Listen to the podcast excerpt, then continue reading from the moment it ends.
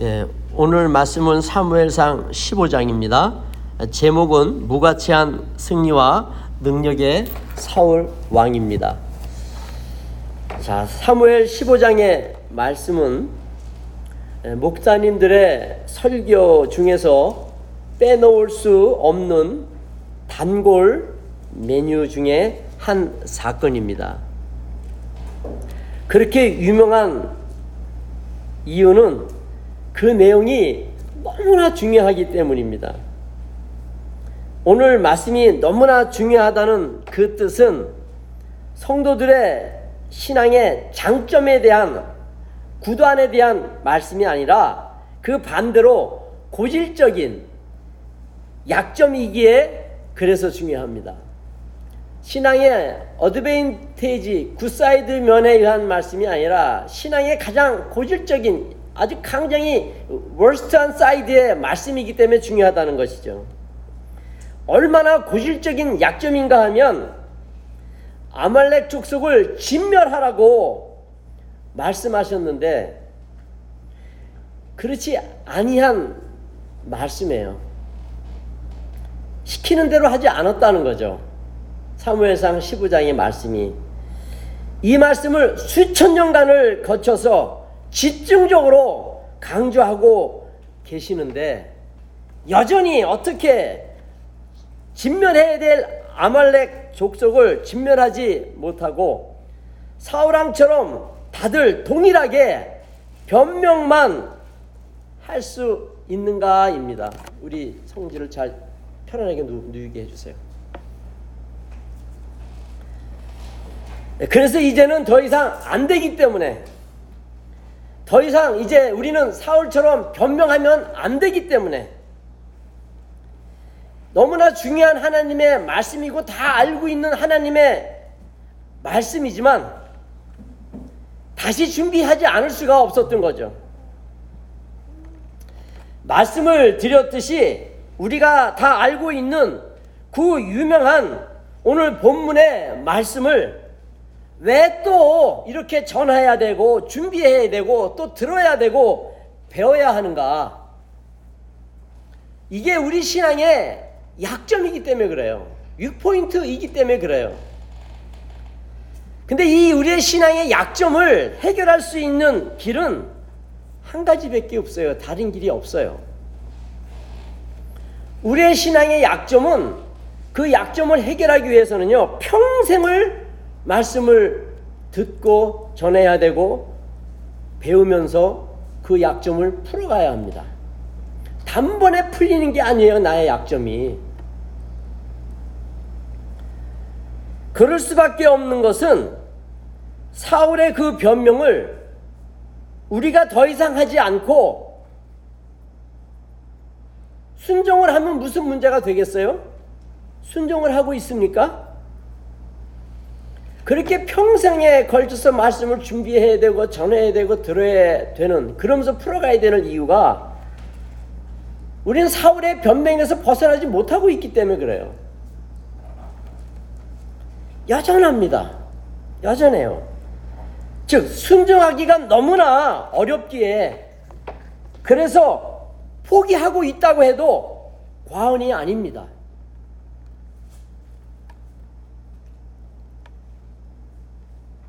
그래서 오늘 이 설교를 통하여 이젠 더 이상 변명하지 않게 되시기를 소망하면서 이제 말씀을 선포하려고 합니다. 다들 긴장하시고 경청해 주시기를 바랍니다. 무엇보다도 끊임없이 사울왕의 문제점을 오늘도 또 드러내 주시는 하나님 아버지의 그 의도가 어디에 있을까요? 왜 또 이 사건을 꺼져보내서 준비하게 하시고 전하게 하시고 듣게 하십니까? 왜요? 사울왕이 미워서 사울왕을 깔려고 그래서 쓰러뜨리려고 작정하신 하나님이라는 사실을 우리가 믿으면 안 됩니다. 아니에요. 그게 아니라 에베소서 5장 12절 가볼까? 에베소서 5장 12절입니다. 미워서 까는 게 아닙니다. 그를 쓰러뜨려서 완전히 영원히 제거하려고 에, 그런 에, 악질적인 마음에서 주시는 이 사건의 말씀이 아니라 에베소서 5장 12절에서 14절입니다. 12절에서 14절 잘 보세요. 저의 은밀히 행하는 것은 말하기도 부끄러움이라. 죄가 억수로 많다는 거죠. 혼자서 짓는 죄가 하나님 앞에서 13절 그러나 책망을 받는 모든 것이 빛으로 나타나나니 나타나지는 것마다 빛이니라. 14절 그러므로 이르시기를 잠자는 자여 깨어서 죽은 자들 가운데 일어나라. 그리스도께서 내게 비추시리라 하셨느니라. 책망을 들어야지 우리 살아요. 그래서 예수님이 오신 거예요 그 빛으로 내 죄를 찾아서 회개하고 돌이키라고. 미워서 하나님께서 이런 말씀을 반복적으로 하도록 하신 게 아니라는 것이죠. 자기의 허물과 약점을 믿음으로 풀고 해결해야 빛으로 나타나게 되는데 만약에 덮어버리면 그건 저주가 된다는 것입니다. 그런데 우린 어떤 실수를 하고 있습니까? 알아서 할 수 있느냐? 알아서 할게요. 당장 괜찮아 보이니까 다들 또 그렇게 하고 있으니까 늘 태어납니다. 사울왕처럼 그리고 그때그때 밝혀질 때마다 변명하기에 급급할 뿐입니다. 그렇지 않던가요? 그러나 이 온 역사를 통하여 보십시오. 그 누구도 자신의 그 허물과 허점을, 약점을 구차한 변명으로 구원을 받은 성도는 단 한 사람도 없기에 이렇게 또 약점을 드러내 주시죠. 사울의 약점인데 그 사울의 약점은 바로 우리의 약점이기 때문에 그래서 하나님에게 한번 잘못 붙들리면 평생을 끌고 갑니다. 뒷구 장렬한 건 하나님보다 센 사람 없어요. 사울이 한번 잘못했다고 영원히 지금 박살 나는 거예요. 저보고 뒤끝 장렬하다고 하지 마십시오. 하나님하고는 비교도 안 됩니다. 자, 그래서 성경은 다 죄인인 것을 밝히죠. 다 죄인이기에 누구든지 다 죽어야 했고 죄인이기에 진리를 찾아 따라가는 사람은 단 한 명도 아무리 찾으려고 해도 찾을 수 없었다는 거죠. 아무리 하늘에서 주님이 눈을 씻고 찾아보아도 한 명도 진리를 따라가는 사람은 없다는 거죠. 진리를 찾으러 가는 사람도 없었다는 거죠. 즉 예수 그리스도를 찾는 사람이 없었다는 거예요. 천사들도 사실 어, 모르지 않았습니까? 예수님에 대해서. 그래서 성도된 우리에게 필요한 것은 그 노스폴, 사우스폴 얼음덩어리보다 더큰 잿덩어리. 요세미티 가보셨는지 모르겠어요. 요세미티 큰그 바위산보다 더 큰 죄의 세력을 덮어주는 것은 결코 잘하는 것이 아닙니다. 어떻게 해서라도 진멸되어야 하는 그 흉악한 우리의 실체를 죄 덩어리를 보여주시면서 돌이키게 하시려는 것이 하나님의 뜻이기 때문에 사울의 이 문제점을 또 이렇게 전하게 하시는 겁니다. 돌이켜서 주님만 바라보게 하고 오직 오베이 순종하게 하시려는 것이 하나님의 뜻입니다. C.S. 루이스는 얘기합니다. 순종은 모든 문을 열 수 있는 마스터 키라고. 순종이 그렇게 중요한 거예요. 근데 순종은요, 아무나 하는 게 아닙니다. 성도일지라도 순종이 안 되는 거예요. 자, 그래서 순종에 대해서 이제 말씀을 좀 이따 드릴 텐데, 말씀을 드리기 전에, 자, 생각해 보십시오. 우리의 죄는 노스폴, 사우스폴 얼음 덩어리보다 더큰 잿덩어리가 우리의 마음판에 있습니다. 히말라야 산 요세미티의 그 바이산보다 더 큰 세력을 그런 죄 덩어리를 가진 우리들인데 그런 우리들에게 하나님께서 원하시고 원하시는 게 뭔지 아세요? Obey to God입니다. 우리의 죄가 North, South Pole 얼음 덩어리보다 더 크고 큰데 요세미티의 그 큰 바위보다 더 크고 큰 죄 덩어리가 우리의 마음판인데 그런 우리들에게 have to obey예요. have to. 그런데 이 순종하라에 대한 하나님의 요구에 대하여 우리가 얼마나 라이트, 가볍게 여깁니까?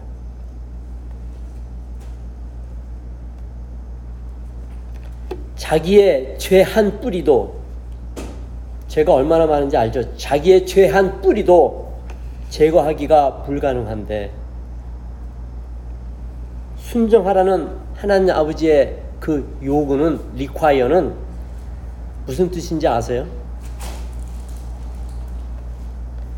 완전히 다 내려놓으라는 거예요.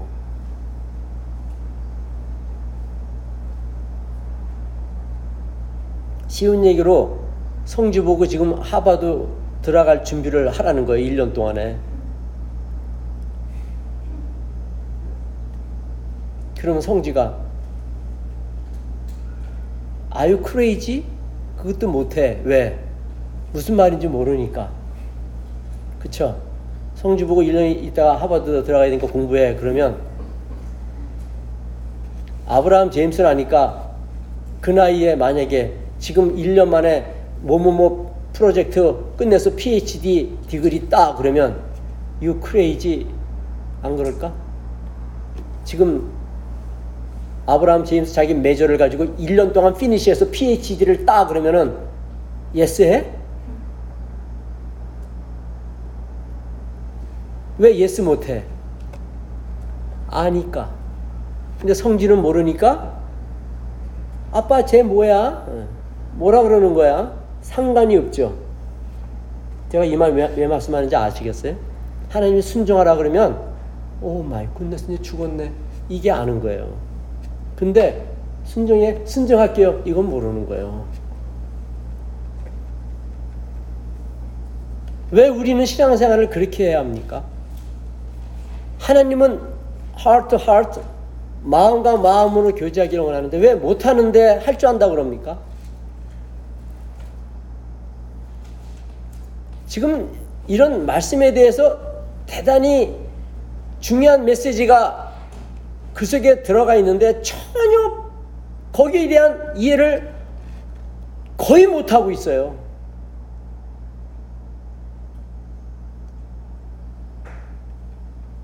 완전히 다 내려놓으라는 거예요. 이거는 사람을 잡는 거예요. 우리 아내가 저보고 자꾸 얘기했더니 사람을 잡아라. 순종하라는 건요, 그거보다 억만 배 더 damage가 되는 하나님의 require예요. obey to God은요. 뭐가 같으냐면, 야, 제임스야, 지금 저기 하늘나라 올라가서 달 하나 따갖고 와라. You pick up the moon in the sky. 하늘에 올라가서 달을 따오라는 거예요. 그러면은, 이 사람 미쳤나 봐. 왜? 말이 안 되니까. 그게 오베예요. 그렇게 생각해 본 적 없죠? 너 마음대로 해서는 안 된다는 거예요. 이게 오베이라는 게. 그거를 알아야 오베이가 시작되는 거예요. 그걸 알아야지만. 근데 지금 그걸 모르고 있었으니까 오베이를 아직도 아, 시작도 안 한 거예요. 여전히 성지예요, 우리는. 오늘 잘 왔어요?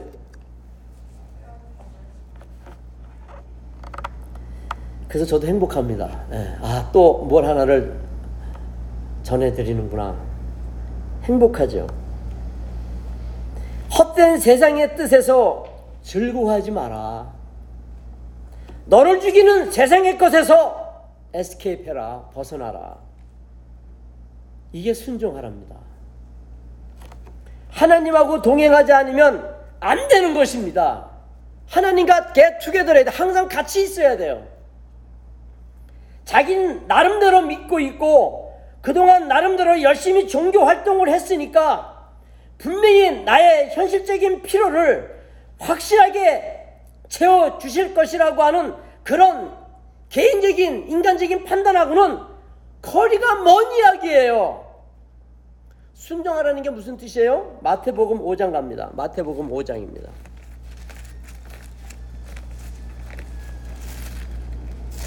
마태복음 5장입니다.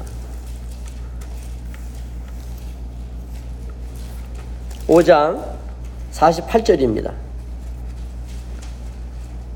자, 너무나 유명한 말씀이죠. 읽어 드릴게요. 그러므로 하늘에 계신 너희 아버지의 온전하심과 같이 너희도 온전하라. 이게 뭐예요? 순종하라예요, 이게. 신앙생활은요, 남에게 피해를 주지 않고 도덕적으로 윤리적으로 문제가 없으면 되는 게 아니에요. 온전하지 않으면 즉 하나님하고의 뜻이 같지 않으면 원하는 자족함과 원하는 만족감은 전혀 받지 못해요. 오직 하나님의 영광하고만 관련된 차원이 바로 순종하라, 온전하라 뜻이죠. 믿음으로 사는 삶은요, 세상 기준하고는 전혀 다른 차원이기에 웃기 전에, 웃기 전에 울어야 돼요.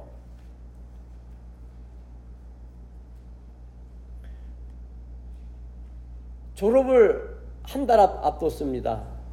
근데 벼랑간에 배우지도 않는 책 한 권을 6, 700페이지 되는 책을 공부해서 일주일 있다 시험 보겠다 그러면 졸업을 포기하겠죠. 보지도 않고 배우지도 않는 책 다 잘했는데 700페이지 되는 이런 책을 일주일 공부해서 월요일 날 시험 보겠다 그러면 기법하겠죠. 그 하는 게 바보죠.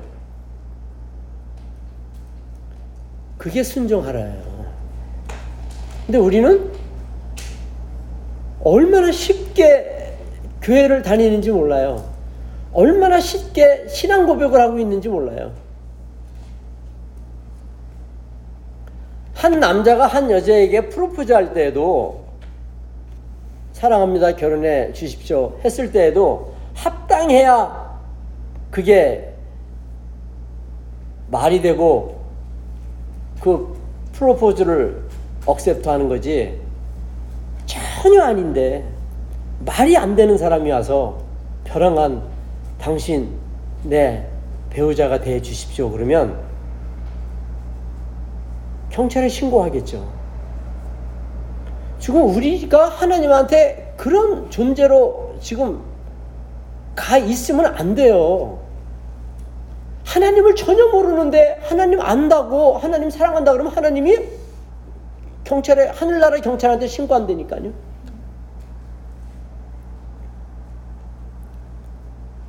그래서 얘기하는 거예요. 우리는 신앙생활 하지만 웃, 웃기 전에 울어야 돼요.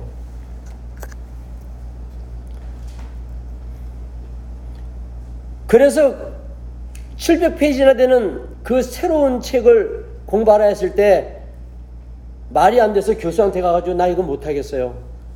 다시 기회를 주세요. 그럼 그 사람은 졸업이 되는 거예요. 근데 그걸 또 해보겠다고 이러면 고생은 고생대로 하고 졸업도 못하는 거예요. 가서 솔직하게 교수님 나 이거 못해 말이 안 돼요.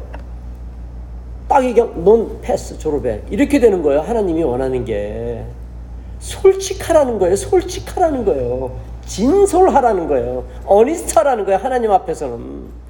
근데 아니잖아요. 하나님 얼마큼 알아요? 얼마큼 사랑해요?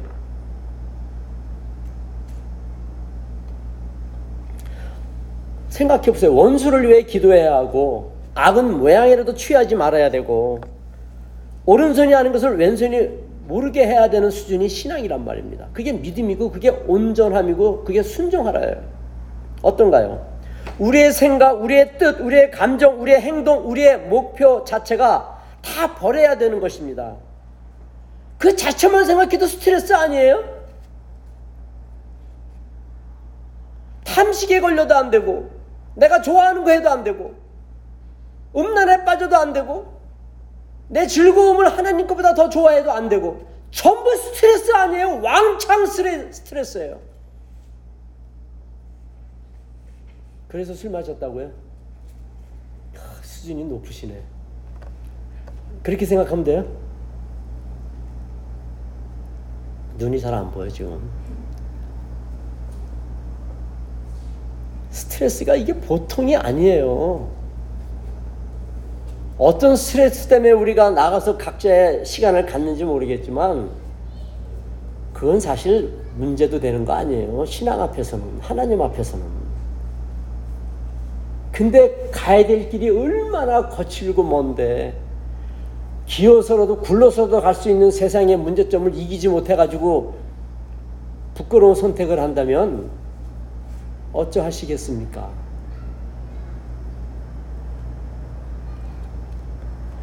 신앙은 완전히 다른 방향입니다.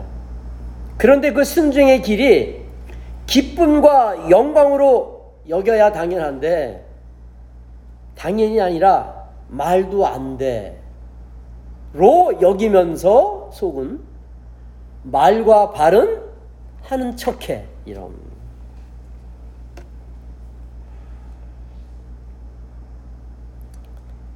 우리는 순종의 길이 말이 안 되는 기가 막힌 길이 자랑이 되어야 하고 기쁨이 되어야 하는데 속에서는 아닌데 겉으로만 예스해 아멘해. 되게 경건의 모양이라 그러는 거예요. 그걸 갖고. 그런 반응이 나타나는 이유는 하나님보다 자기를 더 사랑하기 때문에. 그래서 우리는 고민에 빠져야 합니다. 아파해야 합니다. 하나님의 자녀로서의 역할이 너무나 부족하다가 보니까 얼마나 아파야 되는가 하면 아무것도 못할 정도로 아파야 합니다. 아무것도 못할 정도로. 처음에는 구원받아 좋죠. 그 다음부터는 쓰러져야 해요. 견디지를 못해야 돼요. 너무나 기가 막혀요. 하나님의 리콰이어가.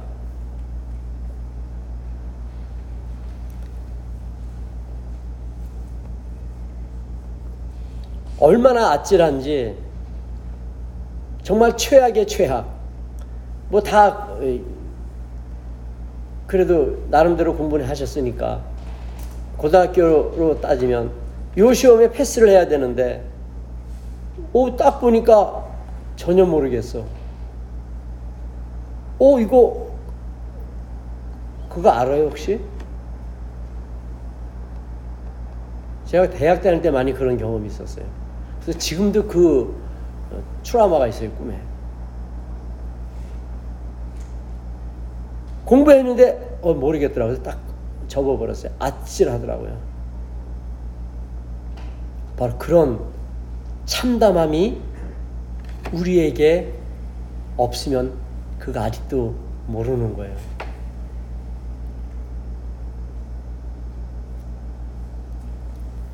우리 전도사님이 남편이 자기는 마음대로 선택하려고 했을 때 문을 딱 막는 게 그 얼마나 아름다운 건지 아세요? 그게 신앙이에요. 그게 신앙이에요. 그러니까 박 집사님은 복이에요. 우리 안에는 돈 주고 나가서 들어오지 말라고 하는데 전사님 못 나게 딱 막아주는 그게 신앙이죠. 지금은 나가라 그러면 이제 못 나가게 하지만 처음에는 그랬단 말이에요. 그러니까 복된 남자고 복이 되지 못하는 남자였는데 주님의 은혜로 복된 남자가 됐단 말이에요.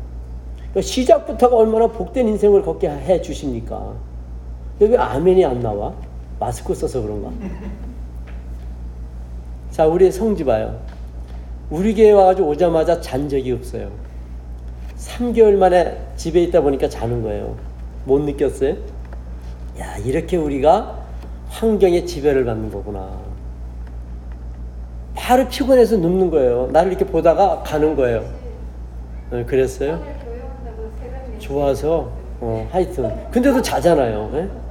예? 전에는 저렇게 잔 적 한 번도 없었어요. 우리 성지가 우리 교회 와가지고. 성역 공부 때 말고는. 하여튼, 그런 느낌이 들었어요. 근데 너무 이뻤어요. 제가 무슨 말씀하는지 알겠죠?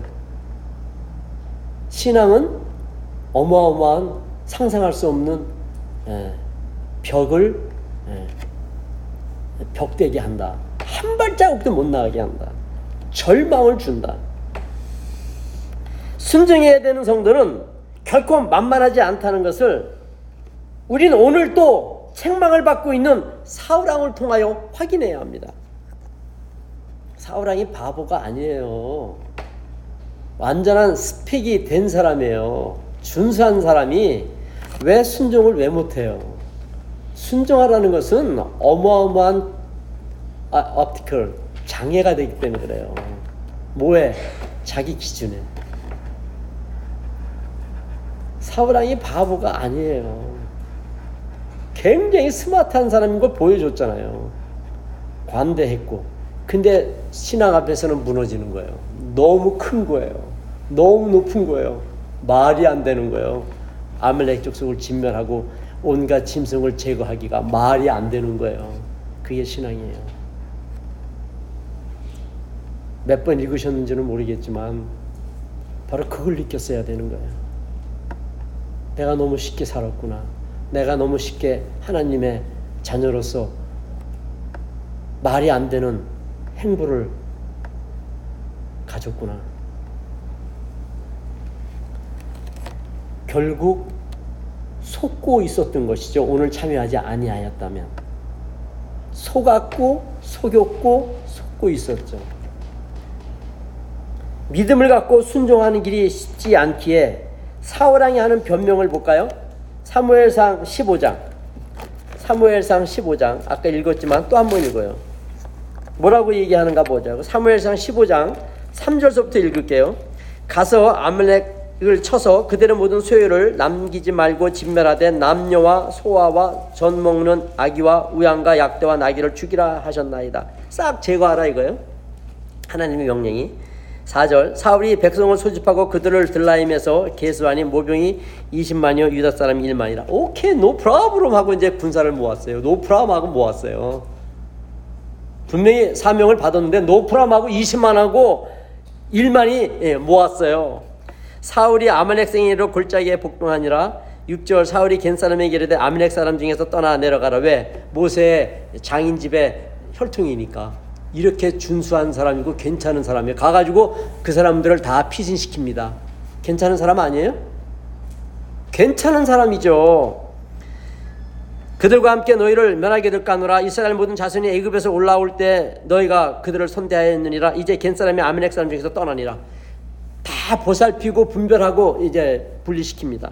7절 사울이 하윌라에서부터 애굽 앞 술에 이르기까지 아멜렉 사람을 치고 아멜렉 사람이 왕 아각을 사로잡고 칼날로 그 모든 백성을 진멸하였을 때 사울과 백성이 아각과 그 양과 소의 가장 좋은 것 또는 기름진 것과 어린 양과 모든 좋은 것을 남기고 진멸키를 즐겨하냐고 가치 없고 낮은 것은 진멸하니라 딱 걸리는 거예요. 그 괜찮은 사람이 결국 딱 걸리는 거예요. 우리도 여기에 걸려야 되는 거예요. 이거를 넘는 길이 바로 십자가예요. 예수님이에요. 아, 그래서 예수님이 필요하구나. 이걸 못 넘기는구나, 사울은. 우리도 거기까지는 할 수 있어요. 괜찮은 거예요. 근데 그걸 못 넘어가요. 그렇게 내 옛세력, 내가 좋아하는 세상의 것은 간단한 문제가 아니에요. 그거를 쳐부시고 내 행보를 앞으로 전진하기란 거의 불가능, 임파시블한 거예요. 임파시블 미션을 줬는데 사울은 할 수 있다고 생각한 거예요. 근데 안 되잖아요. 결국 계속 변명이 나오잖아요. 할 수 없는 것을 할 수 있다고 하니까 어떤 죄가 나와요? 왕의 자리까지 빼앗기는 거 아니에요. 그리고 처참하게 버려지는 거 아니에요. 할 수 없는데 할 수 있다고 하니까 착각을 하는 것도 하나님은 용납하지 않는다는 거죠. 그래서 모든 걸 싸잡아 해결한 게 십자가란 말이에요.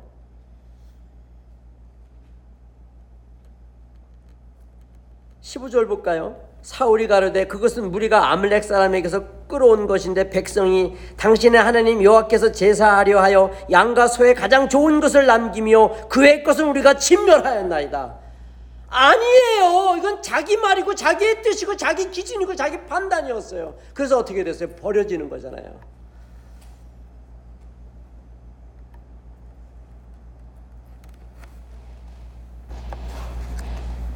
우리는 이런 사울왕을 보면서 아니 왜 또 너는 멋대로 하니?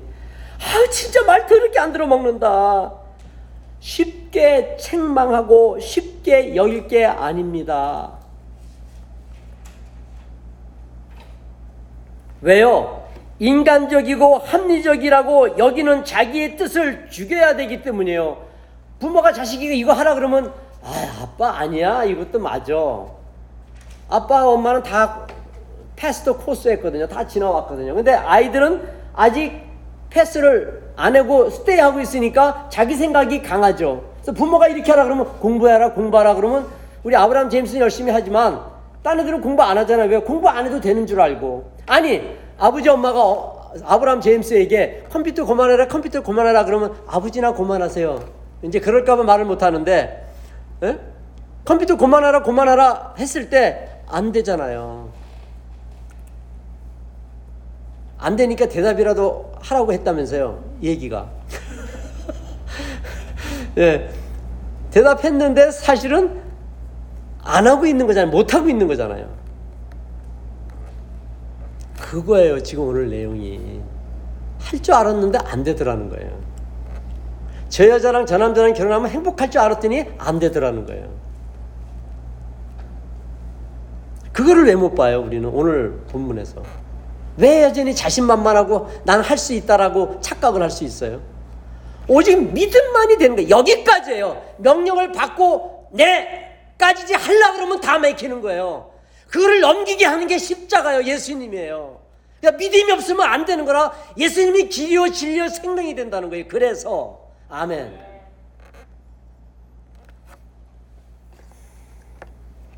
참 여러분은 복된 것 같아요. 저도 그렇고. 난 재밌어요, 지금 행복하고. 저만 그러나?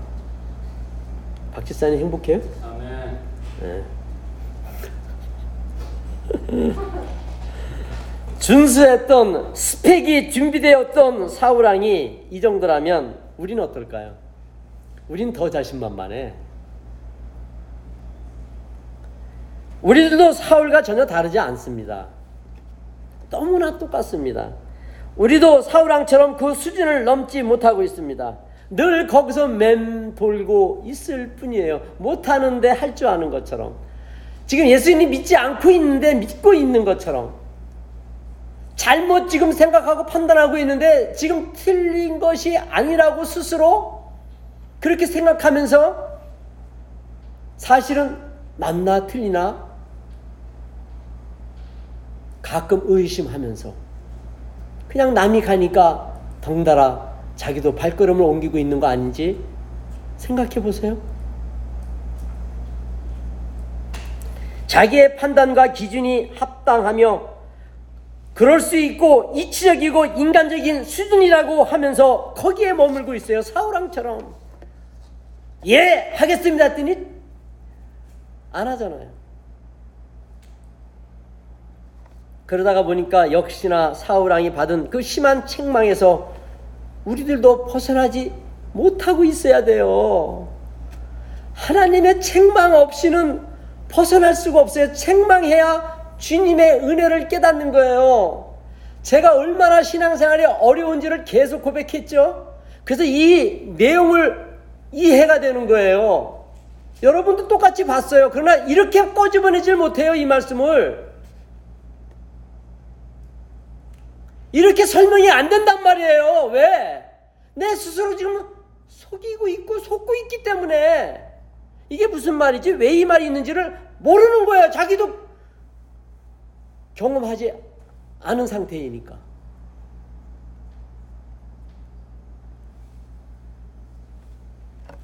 세상으로부터 온갖 조소와 조롱을 받고 있는데 복음 때문이 아니라 자기의 욕심과 자기의 기준과 자기의 거짓과 자기의 이기심과 죄를 저지르면서도 뻔뻔하기에 욕을 먹고 있는 거예요 지금 교회가 욕 먹고 있잖아요 지금 왜 그래요?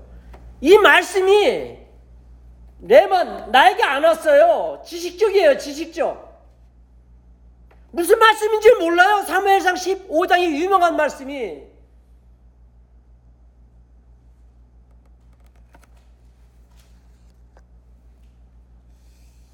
그런데 다들 욕먹고 있는데 회개는커녕 무감각해. 무감각한 무감각한 사람이 내가 자기가 지금 속고 있는데 그것도 모르고 요것도 먹고 있는데 그것도 모르고 무감각한 그 사람이 PhD 10개를 갖고 대통령이 되면 뭐하고 재벌이 되면 뭐합니까? 버려지는데 나중에 버려진다고요 나중에 근데 더 무서운 저주가 있어요. 좀 이따 이제 시간이 되면 얘기할 텐데 지금은 교인들의 마음 믿음의 상태가 사울보다 더 뻔뻔해요. 이때는 예수님 오기 전이잖아요. 이럴 수밖에 없는 상태잖아요, 수준이. 근데 지금은 왜 사울왕보다 더 뻔뻔해요? 예수님이 왔는데도 예수님보다 돈을 더 사랑해서 그래요. 예수님보다 컴퓨터를 더 좋아해서 그래요. 그러니까 사울보다 더 뻔뻔해지는 거예요. 아주 가난할 때 뻔뻔한 사람보다 돈 많은 나라가 되었을 때 돈 많은 사람들의 그 갑질이 더 무서운 거예요. 이해해요? 아주 옛날에 60년대, 70년대는요, 갑질이 없었어요. 있어도 아무것도 아니에요. 근데도 서, 섭섭하다고 싸웠어요. 갑질 아닌 갑질 같은 것. 아무것도 아닌 것도 섭섭해서 서운해하고 그랬다가 60년대, 70년대에는. 근데 지금은요, 있는 사람들이 없는 사람들을 어떻게 갑질해요? 참, 말도 안 되잖아요. 이러한 상황에 놓여 있는 사울과 같은 안타까움을 아시고 하나님께서 예수님을 보내주셔서 사울의 그 안타까움을 해결하라고 했더니 해결할 생각은 안 하고 말이 안 되는 짓을 하고 있어요. 이걸 지금 아무도 몰라요. 정말 알고 있는 사람이 몇 명이나 되는지 모르겠어요.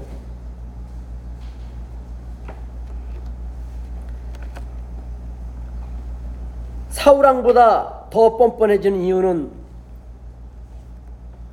여러분들이 좋아하는 게 너무 많기 때문에 그러죠. 죽어야 이루어지는 우리가 죽어야지만 이루어지는 하나님의 그 약속보다 나를 즐겁게 해주는 현실의 것이 늘 가까이 있다 보니까 하나님의 약속을 배반하는 거예요.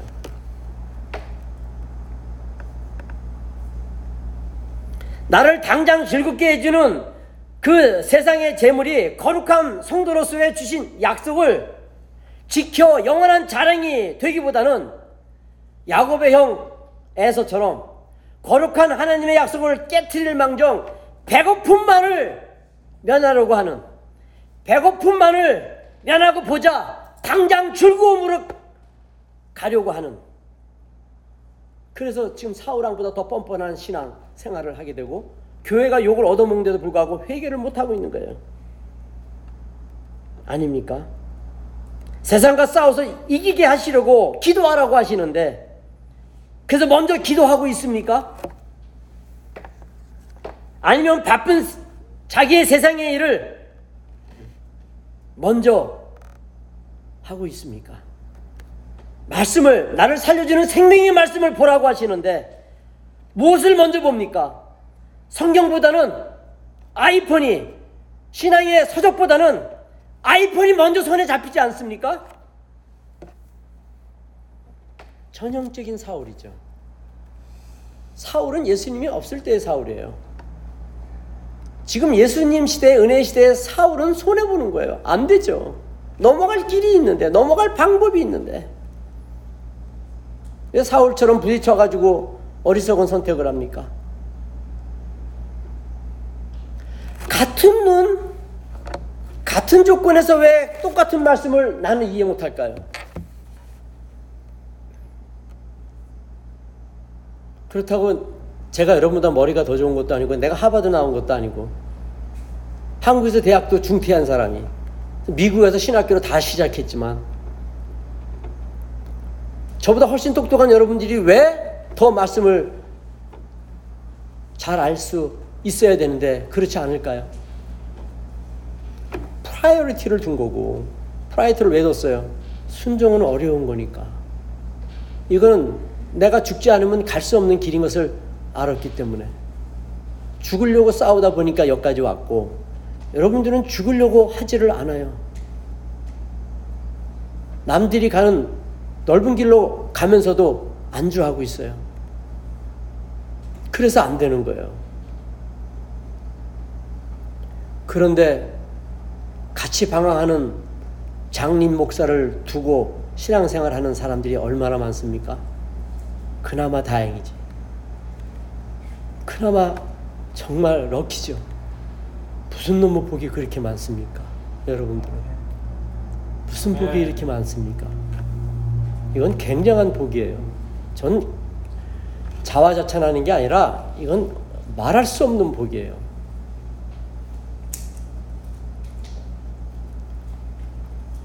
설교를 준비했는데 이거보다 여기서 읽은 내용이 더 비비디 생생하게 나와요 지금. 지독하게 여러분을 사랑하는 거죠. 물론 저에게도 주신 메시지가, 메시지가 있죠. 끝까지 최선을 다하라는 거죠. 끝까지 해라. 틀리지 않았으니까 계속 메시지 주는 거 아니에요.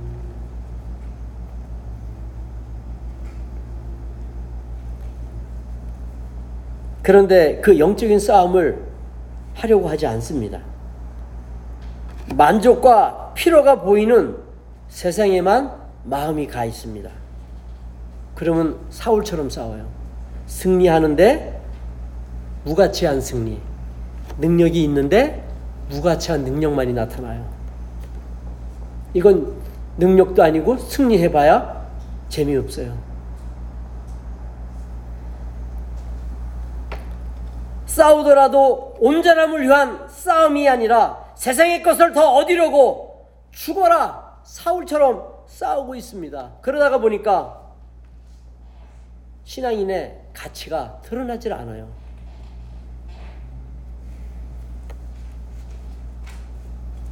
아, 다시는 저 사람 안 만난다. 라는 생각만 줘. 신앙이라면 자신을 부인하고 온전함을 이루기 위하여 자신과 싸우면서 주님 앞에 나가 기도하며 말씀을 붙들었던 사람이 준비가 되었다면 그 사람이 누군가가 되어야 했을 때, 오, 크리스찬 이스 굿할 텐데. 사울처럼 자기를 위한 싸움, 무가치한 능력과 승리를 가지고 이웃 간의 대화를 해봐야, 아 다시는 만나지 말아야지. 사업 아니면. 이런 마음밖에 주지 못하는 성도가 되면 안 된다는 거죠. 최소한 내 신앙이 내 배우자가 인정을 할 수 있어야 되고 내 가족이 우리 부모는 신앙이냐라고 예, 자녀들이 인정을 할 수 있는 그래서 그 가정이 함께 위의 것을 바라볼 수 있게 해야 된다는 거죠. 그래서 그런 가정이 모인 게 교회가 돼야 돼요. 그래야 사울처럼 살던 무가치한 능력과 무가치한 승리를 위해 살아가는 사람들이 회복이 되는 거 아니겠습니까? 언제까지 이 사울의 수준에 머물러 있으려고 하십니까? 장성한 분량에 그리스도의 장성에 그리스도의 장성한 분량에까지 이뤄야 되는데 언제 그 수준에 이르려고 하십니까? 그래서 제가 나이를 따지는 거예요. 죽어서 큰일 납니다. 진멸을 당하는데 큰일 아닙니까? 혹시 사우랑처럼 변명만 하려고 하면 어떻게 되는지 알지 않습니까? 목숨을 빼앗는 정도가 아니라 평생을 멋대로 하게 내버려둬요. 이게 더 무서운 거예요. 평생을 whatever you want 멋대로 내버려 둔단 말이에요. 그게 로마서에 나오잖아요. 저주받은 사람들.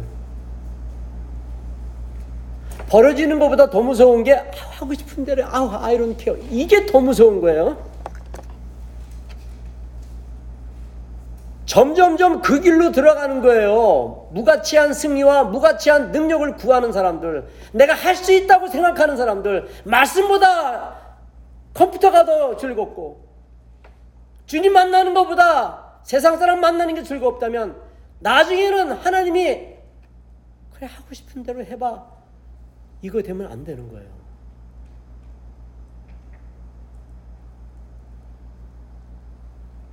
그거보다 무서운 심판은 없습니다.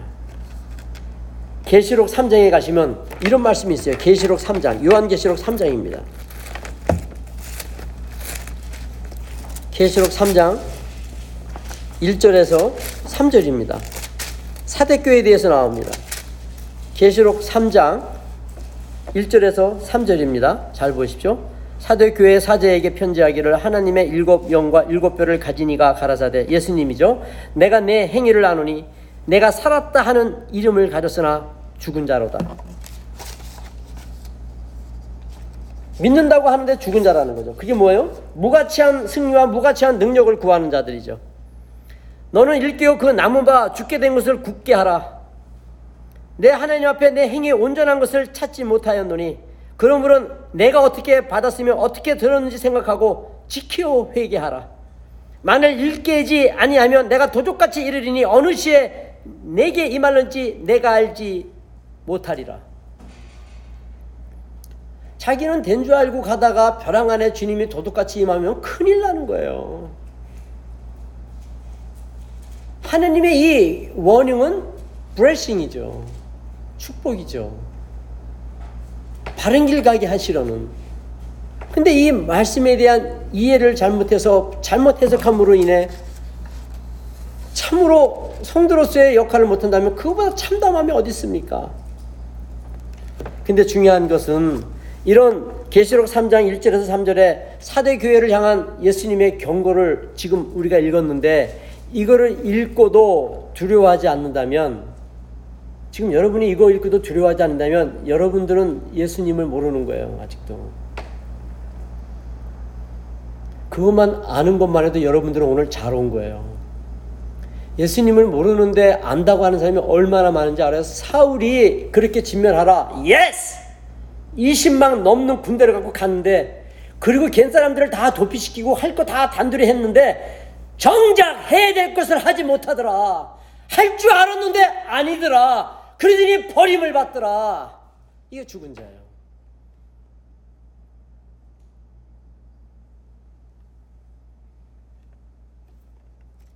기독교 신앙은요, 종교가 아닙니다. 하나님하고의 만남입니다. 그 만남과 관계 때문에 자기 목숨도 아끼지 않는 그 하나님의 만남과 그 관계 때문에 다 잃어도 전혀 억울하지 않아야 합니다. 근데 누구는 공부 열심히 하느라고 피곤해서 잠자느라고 일어나 보니까 새벽이라고 하는 둥. 누구는 오지 말라고 했더니 기쁘게 여기면서 열심히 일하다가 와야 될 날도 안 오시는 어떤 분도 계셨고 어떤 분은 노세 노세 젊으세 노세라고 하다가 그랬는지 모르겠지만 어떤 넘어짐까지 있었는지 우리 교회조차 있어요. 그렇게 얘기를 해도 우리 교회 조차에서도 그런 일이 생기는 걸 보면서 야 작은 교회가 좋다. 큰 교회는 상관이 없어요. 그러면 그게 얼마나 문제점이 되는지 안 되는지도 몰라. 왜 아무도 얘기를 안 하니까. 그러니까 괜찮은 줄 착각하게 되어 있는 게 우리예요. 사우랑이 진면하지 않고 박수 쳤으면 어떻게 돼요? 사우랑이 큰일 나는 거죠. 근데 사울왕을 사랑하니까 하나님의 팔을 벌리고 있다는 거죠. 계속 사울왕을 향해서 노티스를 주고 책망하는 것이 사랑하고 있다는 거죠. 그렇잖아요. 이런 이야기를 안 집어넣었으면, 그러니까 사울왕도 사실은 복받은 사람인 거예요. 얘기 안 하고 버려지는 사람들이 얼마나 많은지 알아요? 그 당시에도? 도액이라는 사람은 제사장을 70여 명을 죽이고도 그거로 끝이잖아요. 그 다음 얘기 안 나오잖아요. 그건 정말 버려진 사람이에요. 도행 얘기는 그때 딱 얘기가 안 나오잖아요. 사울왕은 계속 나오잖아요. 나이가 먹어서 도액이라는 이름이 안 생겨 생각이 안 나서 그때 얘기를 못 했는데 버려지는 사람이 있단 말이에요. 근데 계속 나오는 건 뭐야? 하나님이 계속 사랑한다는 거죠. 결국 우리가 여기에 붙들려 있다는 거죠. 사울한과 똑같은 너희들이라는 거죠. 도약과 같은 사람은 아니라는 거죠. 그래도 도약 같은 사람이 되면 안 되기 때문에 지금 제가 말씀하는 거 여러분들이 참 쉽게 생각하면 안 됩니다. 아유, 이게 준비한 게 아직도 많이 있는데, 예, 그 남은 것은 우리가 예, 조금 쉬었다가 예, 바로 가고 싶으시면 가도 돼요. 예, 또 귀한 내용이 또 있는데 이거 말 이거 말고도 또 또 한 페이지 한 페이지를 해놨는데 자 요것만 예, 갈 사람이 있을 것 같아가지고 요것만 얘기하고 마치게요. 결론을 얘기할게요.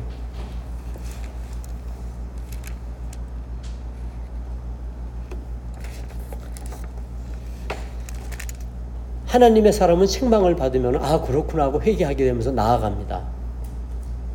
근데 주님을 모르는 사람들은 책망을 받으면 받을수록 더 무뎌져요.